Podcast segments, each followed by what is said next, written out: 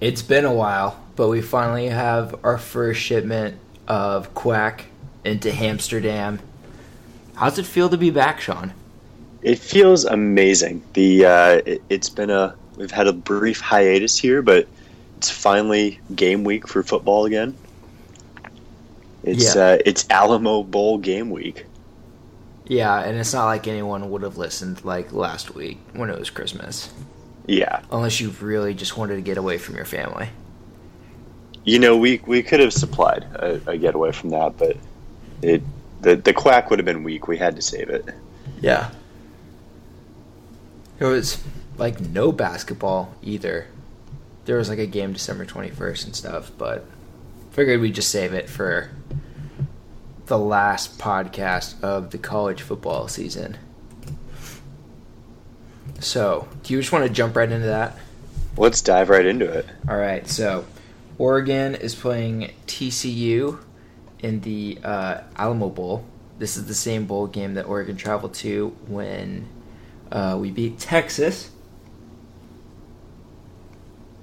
on Mack Brown's last game as head coach in uh, a contest that was the blowout that just wouldn't happen. I Yeah. distinctly remember that game, like watching the two teams play, at one time being it's only twenty-one to three hmm because those teams were miles apart.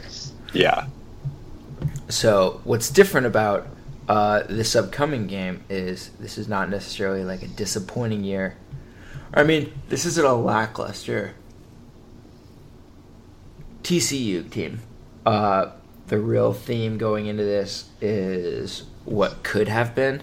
Um, Oregon obviously lost Vernon Adams with no real backup quarterbacks, uh, and dropped a couple games. Although the Utah one was going to happen regardless. yeah. Uh, I mean, I, I think that's kind of the the theme of, and I think that'll kind of be what makes this game so intriguing. Is you know, it's a matchup of two teams of like what could have been for both of them. mhm. Um, you know, it's you look at you look at Oregon's losses, and it's like, yeah, they the Utah loss was going to happen no matter what. That was just That was bad. that was a blowout. But you know, Michigan State obviously could have gone either way. Washington State could have gone either way. And so if you replace, you know, replace those just swing those two losses the other way and suddenly you've got a one loss team and you know maybe they go to the playoff maybe they do maybe they don't but they at least go to the rose bowl but instead they're you know they're going to the Alamo Bowl instead. But it, it's I think it's different than the last time the Ducks were in the Alamo Bowl. I mean, Mhm. I remember that game, and it was just like every. I think everyone was just kind of pretending to try and get excited about it when it just it really because that was what the first year since like 2008 that we weren't in a then BCS bowl game. Uh-huh. Um, but I think this year is a little bit. I, I think it's going to be a much better matchup against TCU. Um, and I, I, you know, TCU obviously is that's another case of like, oh, what you know, what could have been with TCU because they were they were on the track towards the playoff before things kind of derailed for themselves too. So. Mhm. So it'll be kind of an interesting matchup of who's going to kind of quote unquote salvage the season and end on a high note. Yeah, I mean, this is really the most compelling non like big bowl game. Like Fiesta Bowl, like those are always the ones that people look at as being like the prime games. Yeah, But it's going to be way more exciting than Stanford, Iowa. Like I the would- other- the only reason I'm really going to watch that game, well, a it's college football. B uh, it's the Rose Bowl, which is like Yeah. the most fun game to watch. it's like you're you're an American. You watch the Rose Bowl. That's what you do. Yeah, like Army Navy and Rose Bowl. Like those are the few games you have to watch. Yeah, I think this will be the probably the most exciting, most entertaining game outside of the, the playoff. Uh-huh. For sure. Yeah, I'm psyched. So, um, I did some writing yesterday looking at uh, the quarterback matchups. Um, both teams have great quarterbacks coming in. Vernon Adams, who really, uh, who really is one of those guys now where people will just love him because of what could have been, like Dennis Dixon, hmm or like Colt McCoy at Texas when he got hurt, and then they've just kind of spiraled since then. Yeah. Um, stuff like that. Like everyone's gonna just gonna like love them forever. Uh, yeah. Meanwhile, Darron Thomas can't get a fair shake to save his life.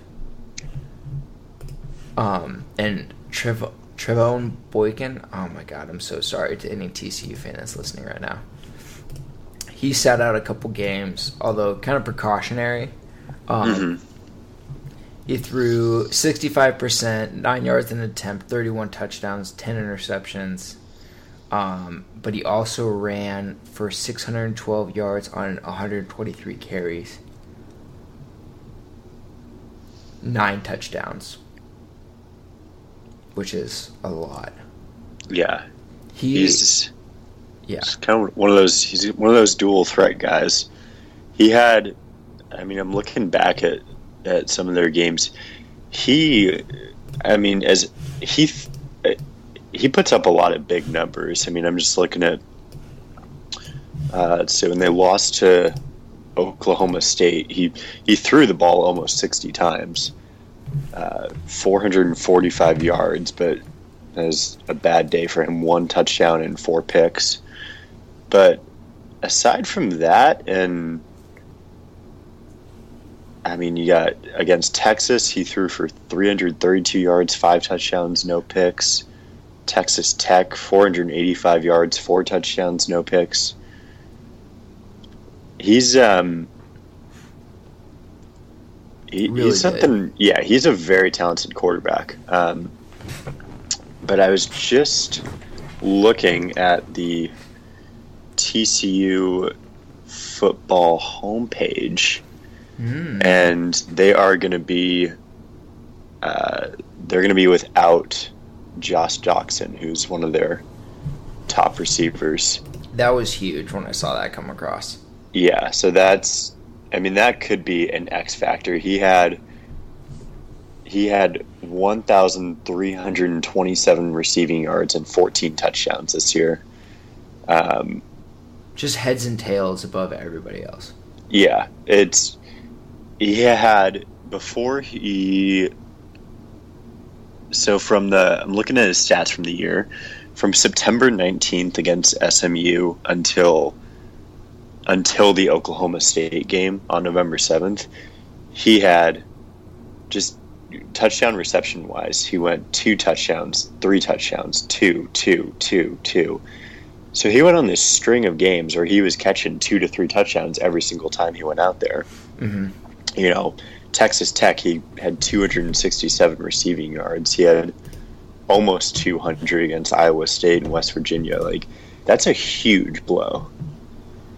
Oh yeah, for sure. And it's just like it's also huge because of the people below him. Mm-hmm. Like uh Colby Listenbee, uh KaVontae Turpin. Like they have like really long touchdown. That's one of the things that stands out is KaVontae is just like a burner. He's like 5'9", 165 on their roster. Which means he really weighs like 150 uh, kind of like Charles Nelson. Like Charles Nelson's lifted at like 170 or something. I mean, really Yeah. like 155. It's like it's like here's how much you would weigh if we uh, if we packed you up for to go hiking on Ex- Everest expedition, and that's that's going to be your media guide weight. Right. Um.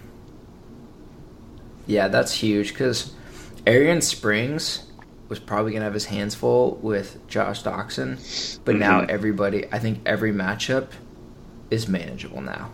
Yeah, I, I think that's that's the thing. I mean, when I just kind of look at the surface of this TCU team, um, you know, rushing game, receiving game, you've got the very you've got the very clear go-to guys. You've got Aaron Green on the ground who ran for over a thousand yards, and you have Josh Doctson, who had twice as many yards as the next guy behind him.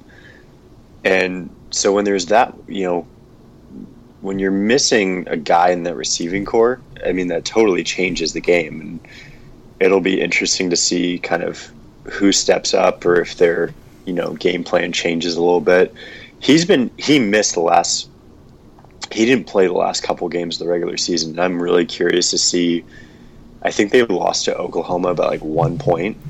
Yeah. And I would have been really curious to see if, had he been in that game, if they would have won. You know, where would they be instead with at a one loss team? Yeah, you know what's uh, you know what's funny about that game? They went for two at the very end with like 50 seconds left. Mm-hmm. That was, I remember they did that. They went out for two, and I was like, I love it when teams do this. They're just going for the win. Yeah, just it's we're gonna figure this out right now. Bold strategy, guys. I love it. I love it, especially because they were on the road too. So it's like, yeah, I really, I really do enjoy it when coaches are just like, no, we're we're not going to overtime. We're either gonna we're gonna end this right now. We're either gonna win or we're gonna lose. And that's one of those things where like those those situations you people think you're an idiot if it doesn't work, but people think you're a genius if it does work. Yeah, the story of uh, Scott Frost play calling. yeah, and Scott Frost play calling in a nutshell. Yeah, man, that guy just we just love hating on our coordinators as a fan base. I'm, I'm like I can't remember. I'm, you know, just looking back at all the coordinators with everyone ripping into Scott Frost and his play calling, and all the times that we chanted, you know, fire Aliotti from the student section, and you know, the third and Pellum situations, and oh man, we just we need a coordinator we can love, but that's just that wouldn't be that wouldn't be right. Yeah, nobody on offense is going to get uh, the benefit of the doubt after Chip Kelly. yeah. Nobody on defense is going to get the benefit of the doubt after one year of Nick Aliotti having an exceptional defense. Oh man, what was that? Was like, uh, was that like 2012 when the defense was just like the star of the team that year? Yeah, they had shut out Arizona, and uh, that was a good team. Yeah, it was. uh Yeah, yeah. Ignore the fact that like our defense is entirely three-star athletes. yeah, going up against like guys with five-star and four-star guys on offense. Mm-hmm. But whatever. Kermit sipping tea. Uh, but I think. Oh, he, here's the thing. Here's the note I had written down for TCU. They were just decimated by injuries on defense. Mm-hmm. Like going into the year, that's one of the things I thought was most impressive was how many returning starters they had back on defense. But they just got rocked. Like the Texas Tech game, um, I remember watching this game, uh, like at Autzen and how close it was they had a uh,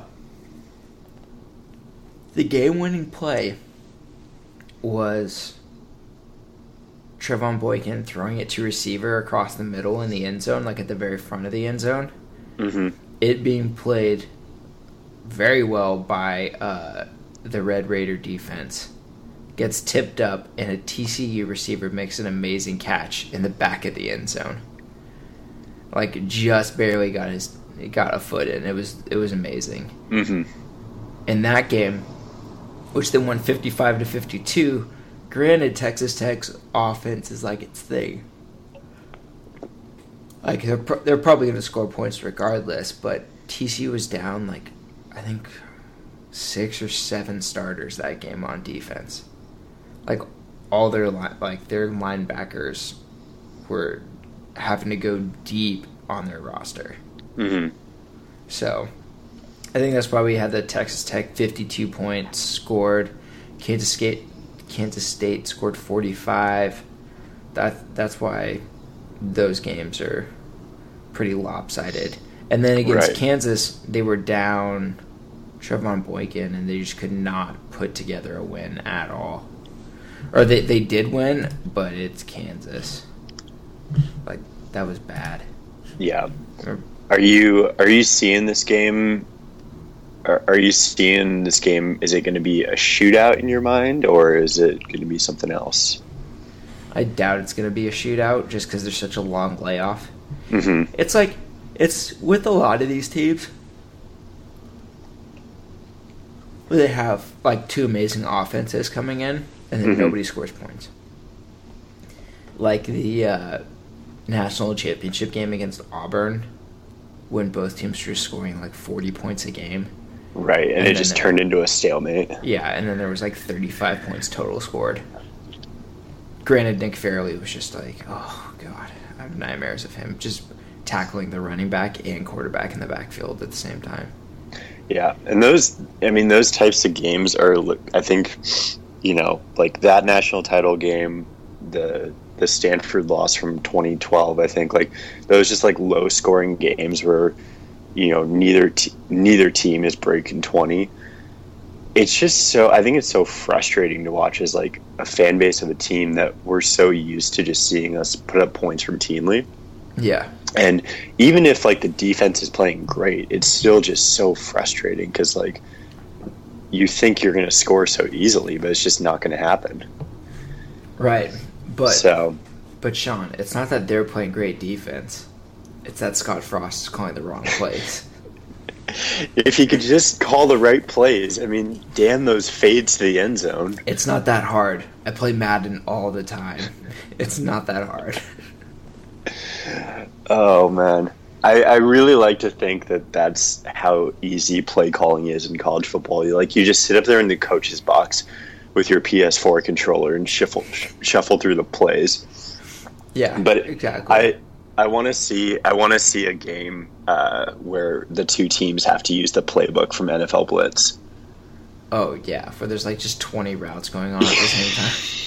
yeah, There's just two linemen and just 30 receivers running around. pandemonium and chaos, and on third and long, every play you have to run the bomb. How did that game ever get made?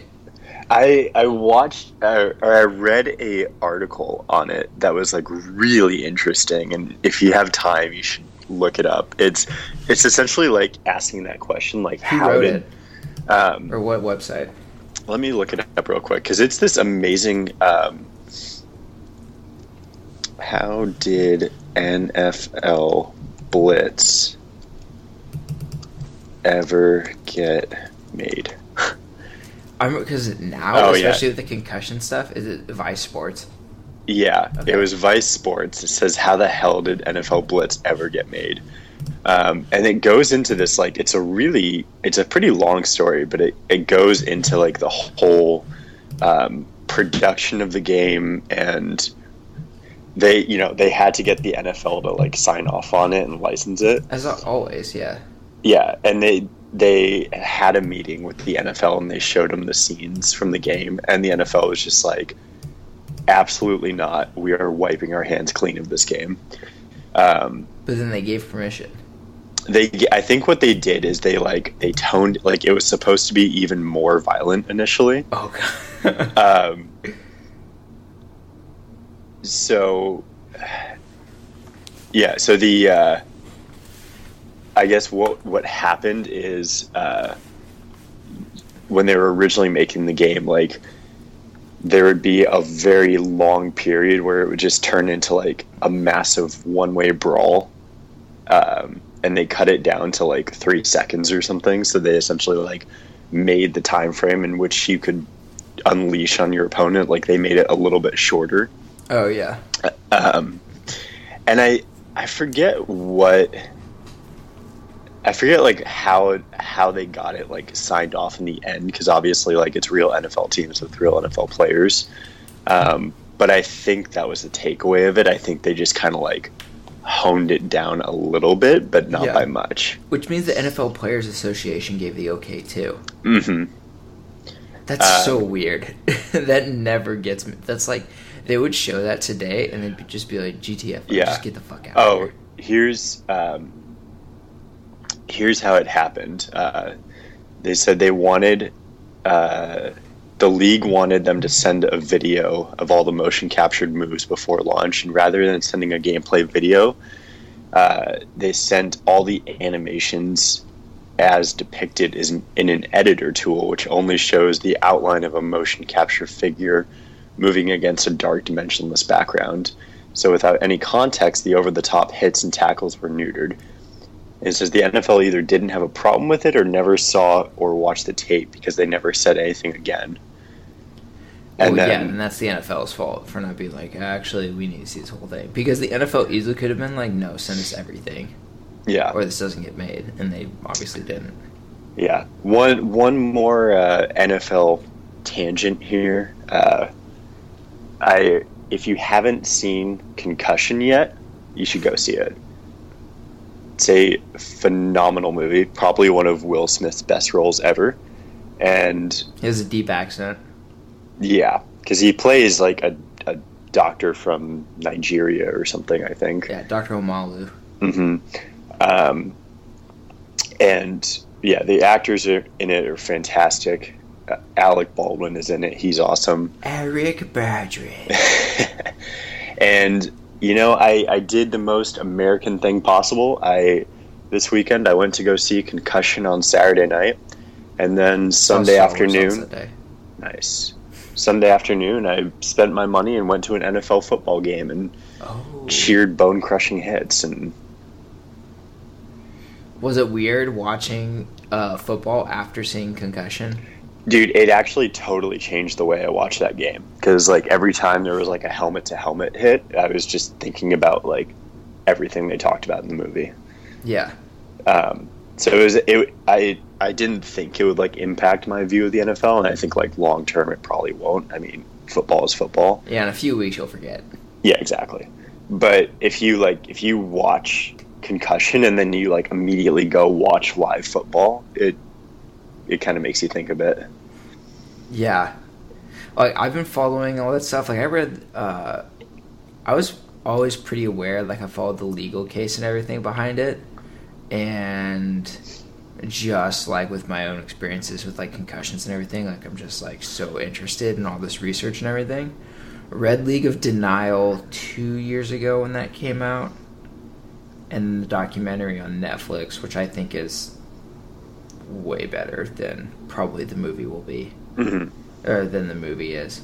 Um, fun fact though, I have a friend who works with not Omalu's concussion group, but the other one, the one in Boston. Oh yeah, Yeah, so for those who don't know, there was like another group. Omalu was like the first guy to discover it. And then there was a second group started by like an NFL player. I forget the name of it. Um, and then they got like the the other group got the backing for from the NFL to do like a lot of the research and then suggested that people send their their brains to the group in Boston.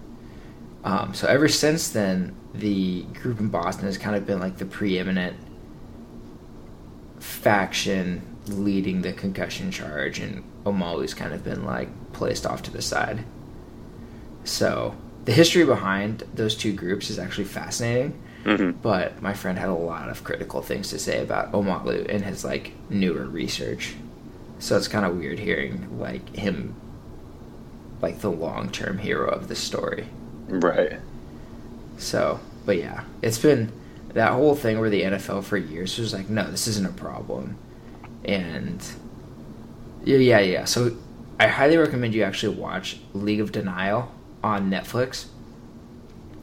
But there was a part two where there's like all these unprecedented moves in like the medical field where the NFL pressured like scientific journals to pull uh, and retract uh, the research about concussions and football players, hmm which is like unheard of unless someone is just blatantly lying. Uh, and so basically, the NFL bullied everybody into discrediting Omalu.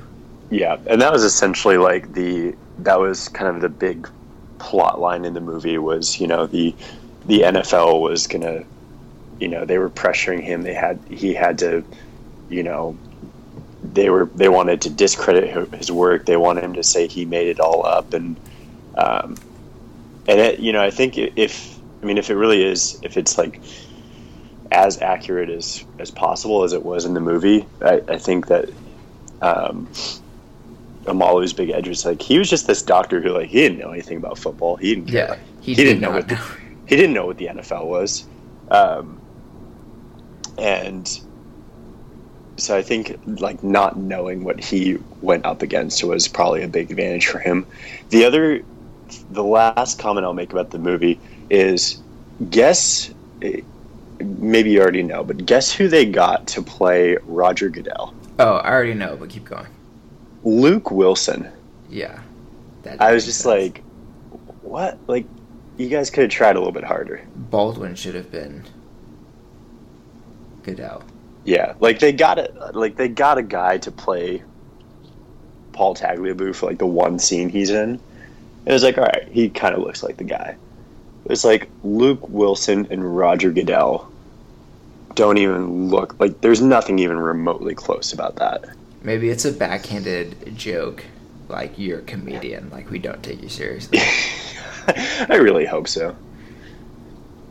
yeah, I'm. I don't think I'll watch the movie. I think I'll see it when it's on like Netflix or something. Yeah, So tell the truth. That's one of the things that tell always the sta- truth. Yeah. That's one of the things that always stands out to me. So, all right, back to the Alamo Bowl after one of our very rare tangents. We It's not do- slinging. It's not slinging quack without a tangent. Yeah. um. So the the a couple things that I think is promising. Well, a uh, Boykin's like running thread is absolutely terrifying. Um, remember when Vernon Adams went down and we were just like, maybe we should just switch Bralon Addison to quarterback. Right. Boykin is like if we had actually done that in an off season. Because Boykin switched from wide receiver to quarterback. He's probably going to be a wide receiver in the NFL. Mm-hmm. Um, but he made the move, killing it. Like he has elite athleticism. He actually looks a lot like Bralon Addison when he's playing. Yeah.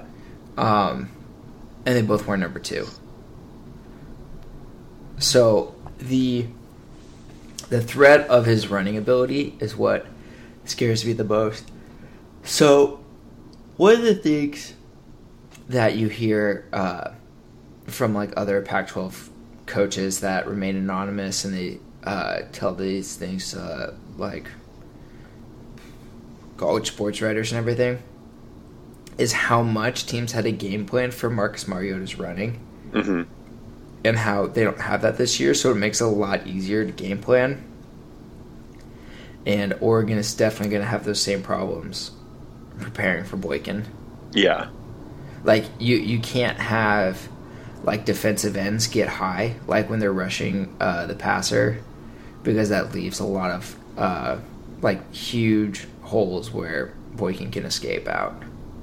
Like it's it's like when you uh, it was like uh, Mississippi State when they played Auburn in 2010. Like one of the reasons they did so well is that they didn't let the defensive ends get high. They didn't shoot their DNs high, and so Mhm. there was really nowhere for Cam Newton to go to. Like you may have like a half second more time, but he's not going to be able to extend the place like five seconds, or use his running um, to get point or to get yards. So that's one thing that's terrifying, and I think the Horned Frogs being short their best receiver is going to be huge. Um, what's most promising to me, I think, is that there isn't one guy on the defensive line who is just an absolute destroyer of worlds. Mm-hmm.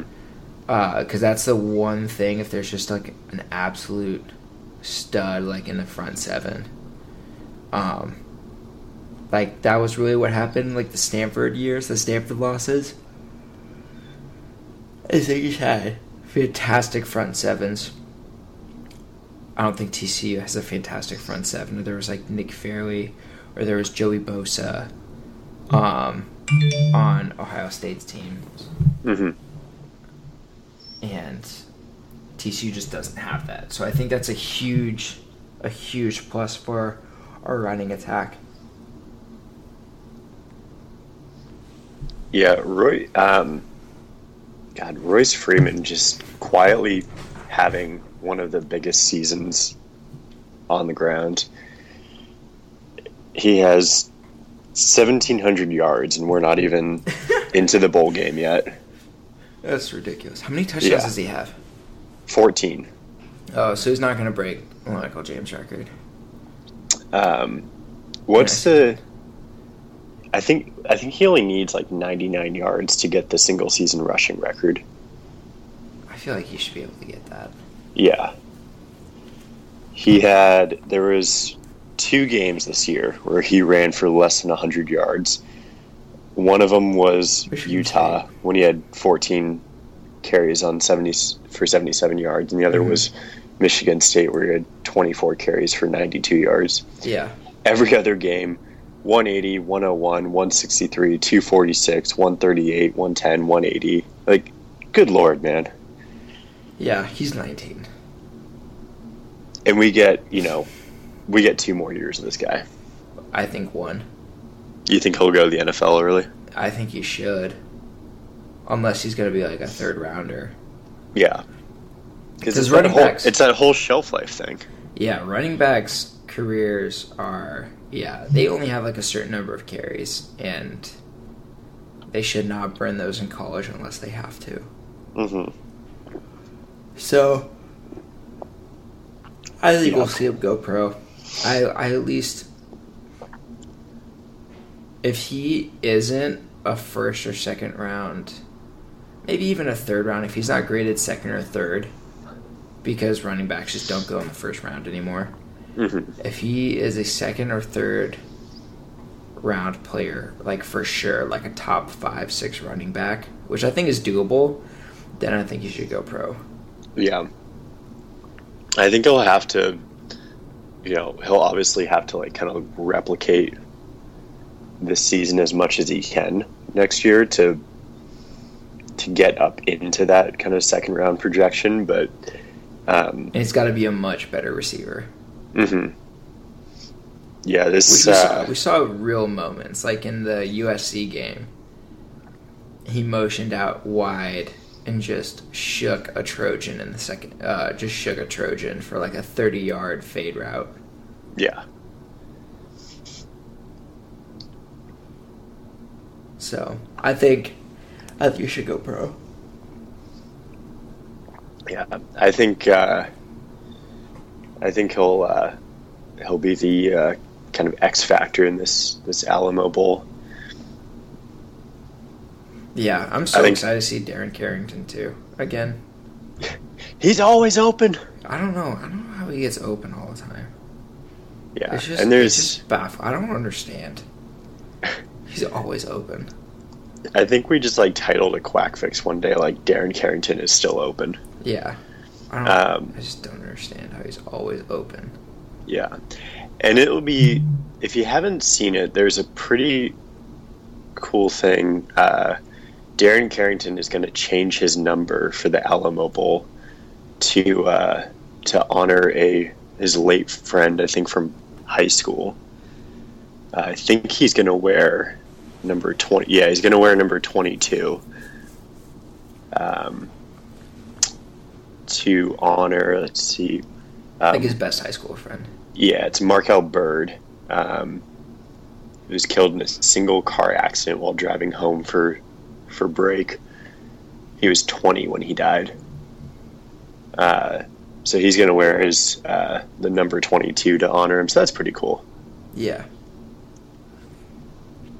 It's kind of like that one year where um, all the Oregon players uh, cycled through um, Doxey. Doxey's number. 29? Yeah, it was 29. hmm That was in 2007 or 8. I think it was 2008. I think it was 2008. Um, yeah, because he because he died in the summer of 2008. Right. So I think it was that following season they did it. So, is there anything we haven't touched on yet on this game? Um, I think we've we've covered it all We as had far a as the Alamo like, Bowl goes. yeah, we had a huge spot in between where we got off track. we, we, I mean, we at least kept it football related, but we, we did a little NFL blitz slash concussion tangent. Yeah. All right. Basketball. Basketball. Um, Oregon lost to UNLV on December fourth, eighty to sixty nine. Um, they, or we, I say we losing, uh, gave up some big runs to UNLV. So there were times where we were like down fifteen, almost twenty points, and then Yeah. that was it was really an insurmountable lead at that point to try and claw back. Like we got Right. back It was- within a couple points and then totally. It was kind of, it was kind of one of those things where, um, you know, like Oregon kind of surged back into it and then just ran out of gas at the end. Um, yeah, that was a that was a tough game. Um, was that was that the fir- that was our first loss of the season? that was right? the first loss. Yeah. Um, which, like, you know, there's it, it always seems like there's a couple non conference games that they drop. Um, but, I, you know, the obviously, like, the big. Uh, the big thing from from that one was when uh, was it was it it was Tyler Dorsey who went down right with like that injury that looked way worse than it actually turned out to be. Oh yeah, yeah. Yeah, it was like okay. I remember getting a text from my friend. He's like, "Well, season's over," Yeah.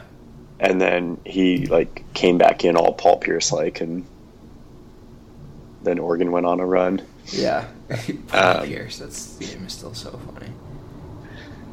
Um, but I think isn't Dylan Ennis joining the team soon? Yes. Isn't he supposed to play? Yeah, he should be back soon. Yeah, I think he's like back for like he'll be good to go for like Pac-12 play. So I think that'll um, hopefully that kind of makes a makes an impact. But yeah, so scheduling wise, we've got let's see tonight, Tuesday. Tuesday, December 29th, a 6 p.m. matchup against Western Oregon. Nice. It's gonna be competitive.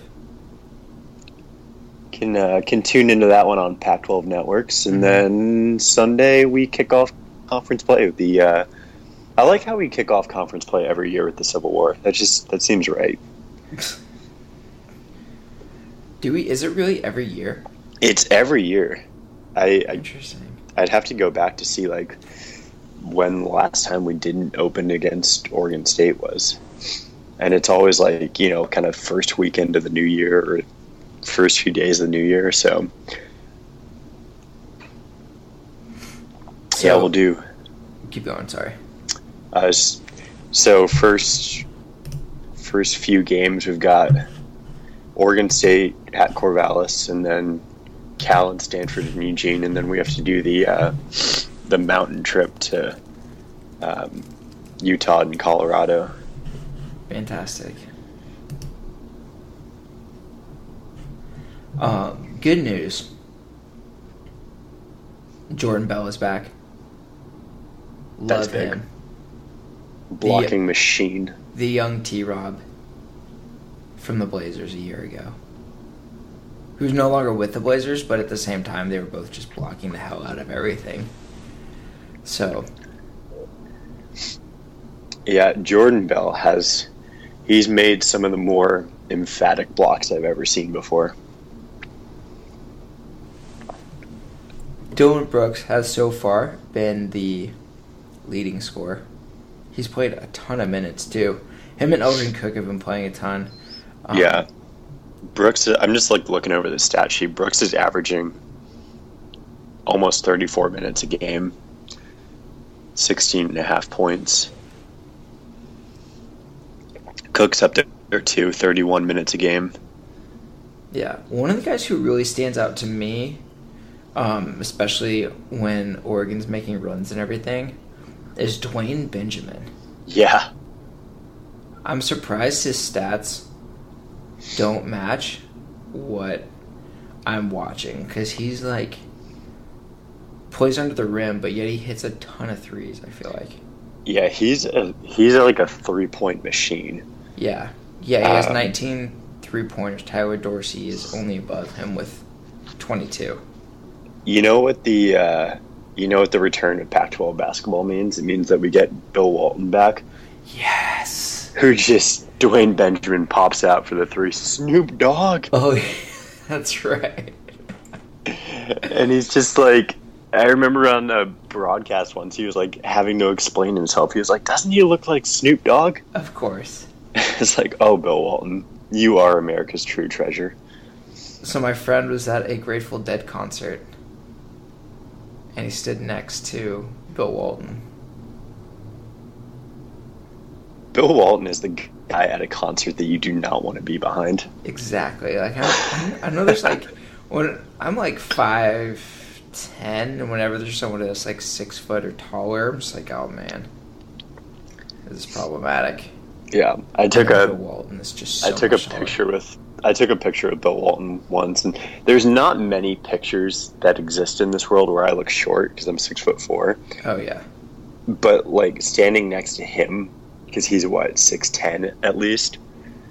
Um, and he's even yeah. gotten a little shorter because of his back surgeries and everything. I think. Yeah, it's a very bizarre feeling to like stand next to someone when you're six four and feel incredibly short. Oh man! I took a photo with him, and it was like I look at it, and I'm just like, oh my god. yeah, you are a tall man. Yeah, and he had said he was like, he he will just. Someone asks him a question, and he'll spend like three minutes actually answering it. yeah. And then 27 minutes just doing whatever he wants, or doing whatever else he wants to talk about. And it all flows. It all flows, like in a in a very logical way. It's mm-hmm. like there's this. Oh yeah, and then this is a fun fact about that, and then this also gives context, and then the story behind that part is. But then 30 minutes later, he's talking about like someone asked him about what it was like to like move from the Blazers to the Clippers, and he's now talking about uh, how he picked like a greatest hits album out for the Grateful Dead. It's like, how did we get here? um, he was. I saw him. He was doing like a Pac-12 tour with the Pac-12. He was doing like a tour with the Pac-12 network, mm-hmm. where they would. He would like call a basketball game, like do a meet and greet the next day at the school, and then travel by bus to the next one. Mm-hmm. And like the Pac 12 like handlers or whatever were like it was scheduled to go an hour and a half. It went two and a half hours. Jesus. And at the hour at the like the hour mark, they're like, "All right, we got like thirty minutes left." And then at like an hour thirty, they were like, "We need to wrap up." Mm-hmm. Bill Walton does what he wants. like he did not care at all about what these people had to say. He just he just loves answering people's questions. Like he gets a lot of hate sometimes for like his quote unquote shtick or whatever. He's like one of the nicest guys of all time. Like answered like everybody's questions. Mm. He's great. He just likes people. Yeah, it'll be. Uh, it's that's the thing I'm looking forward to most about Pac-12 basketball being back is the return of Bill Walton asking people if they've ever been to a volcano. yeah. Have you ever been to a volcano? He's like, the, the Valley of Fire, the land of volcanic eruptions. It's like. yeah, that's the only place. Oh man. What? Yeah, one of my friends does the most amazing Bill Walton impressions. A literal cathedral of basketball. That's one of my favorites. A literal cathedral. So great. I love everything about Bill Walton. Uh, that's good stuff. It's not even like see, people are like, oh, I hate watching it. It's like I will, I will turn on games that I don't even care about Right, just to listen to Bill listen Walton. to Bill Walton. Like I may just have it as background noise and just hear Bill Mhm. Walton talk about nothing to do with the game. Yeah, that I- have you been to a volcano line was was peak Bill Walton. Yeah, I'll um, I'll need to uh, I'll need to make um, I'll need to put this out on Twitter again. But there's uh, you can play uh, you can play uh, Bill Walton bingo during games. Oh wow. Yeah, uh, there's stuff such as uh, "Throw It Down, Big Man." Uh, any Grateful Dead lyrics. Uh, this is a good one. Quote: "It's Dave, right?" uh, John Wooden, "Good Time in Boulder." Shane Battier. Are you old enough to remember? National parks. Oh, it's a treasure. That's so funny. That's so funny.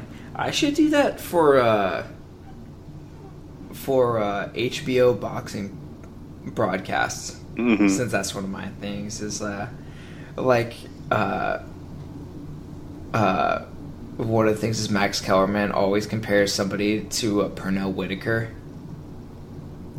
Oh, who's like a f- famous fighter hmm but like kind of obscure for any like kind of casual boxing or sports fan. And I was like, he's he's like Pernell Whitaker. Like everybody has some facet of his game that's like Pernell Whitaker. That would be like the free space. hmm So like Bill Walton doing. I feel like all those bingos. It's just all that matters is the order in which it comes. Like all of those are gonna hit at some point throughout the game.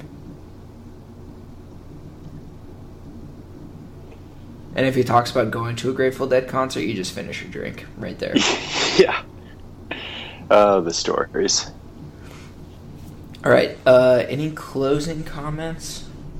Uh, no closing comments. It's um, football is going to come to a come to a graceful end this weekend, and and we'll uh, sit back and enjoy the playoff and wait for next fall again. But um, I'm feeling I'm feeling good about the Alamo Bowl. Um, I think it'll be close, but I think we'll come out on top, and it's going to be a good game.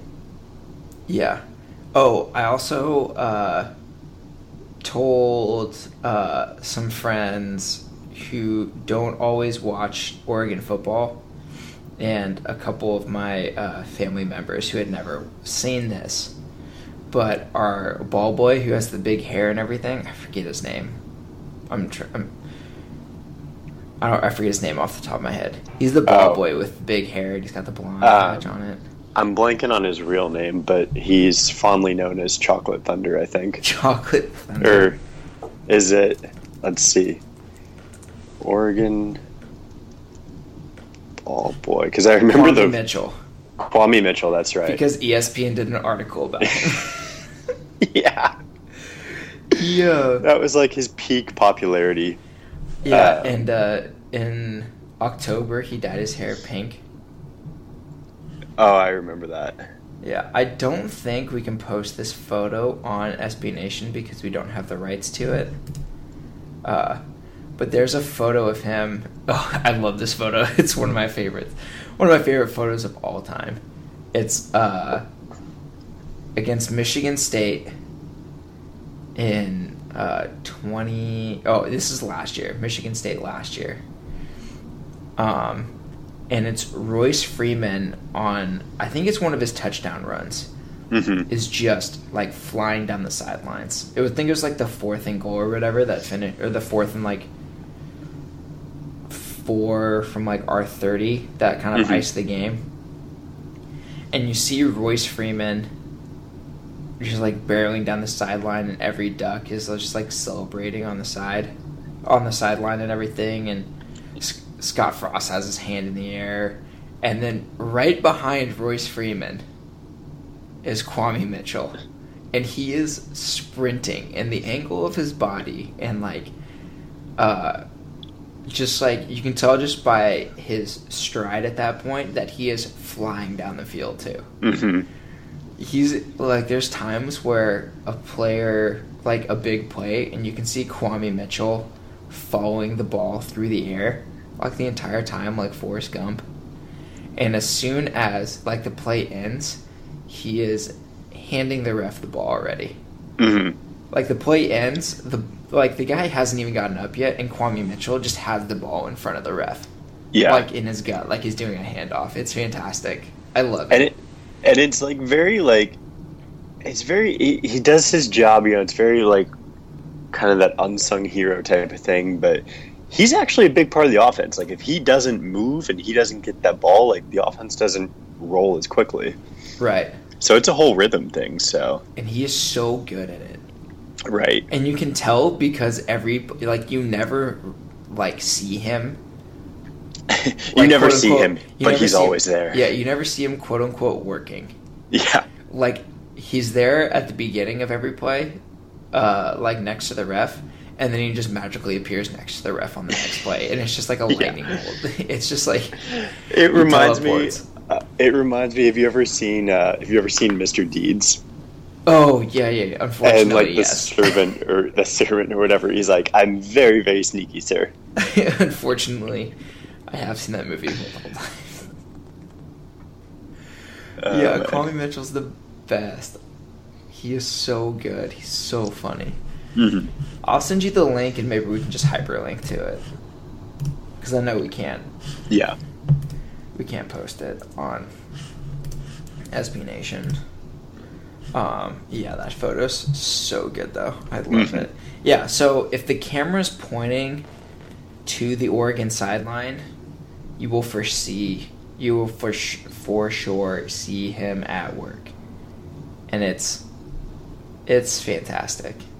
hmm It's fantastic. Oh, I see a uh, mashup of Wiz Khalifa next to Kwame Mitchell when Wiz Khalifa had part of his hair like dyed blonde or whatever. nice So, I mean, it would be really easy to catch Kwame because he has the huge hair hmm that's multicolored.